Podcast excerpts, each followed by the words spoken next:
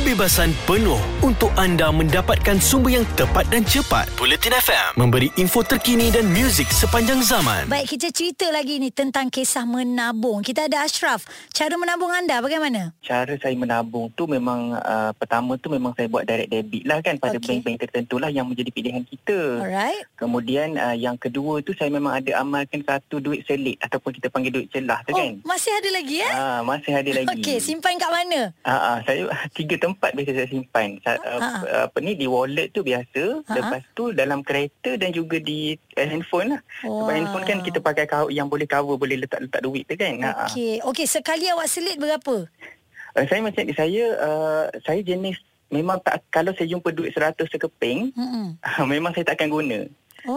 Ah macam tu. Maksudnya kalau kata saya memang kalau jumpa 100 sekeping tu sama ada kita beli apa-apa dapat pulang balik ke ataupun kita pergi keluar ATM mesin tu kan. Hmm. Ah dapat 100 tu memang saya tak gunalah. Wow. Ah jadi duit tu yang memang saya akan simpan. Lama-lama Ah, tinggal berapa? Eh dah Ah, lama-lama kumpul dah, dah jadi lama-lama, berapa? Uh, contoh macam kalau katakan saya uh, ni lah eh kalau katakan di wallet tu Mm-mm. uh, memang pernah macam sam, apa ni cecah sampai 1k lah. Uh, bestnya. Ah, ya 1K Allah. Dekat wallet. Kuat dekat, iman dekat awak.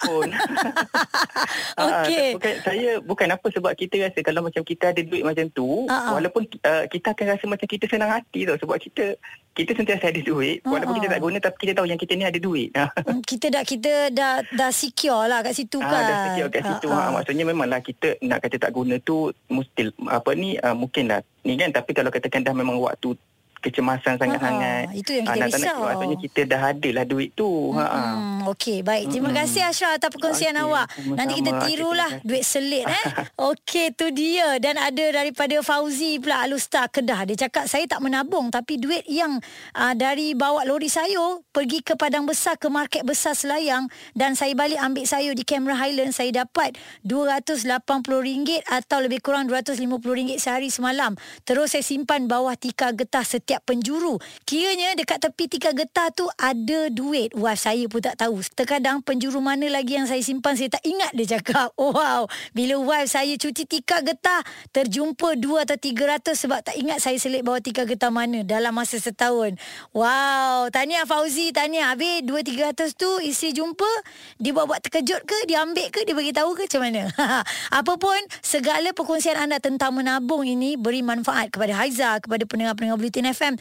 Kita akan cuba sebab sedikit-sedikit ni kita jadikan antara moto hidup kita lama-lama jadi bukit. Terima kasih atas perkongsian anda semua tentang menabung. Terus kekal bersama kami di Bulletin FM. Kebebasan penuh untuk anda mendapatkan sumber yang tepat dan cepat. Bulletin FM memberi info terkini dan muzik sepanjang zaman.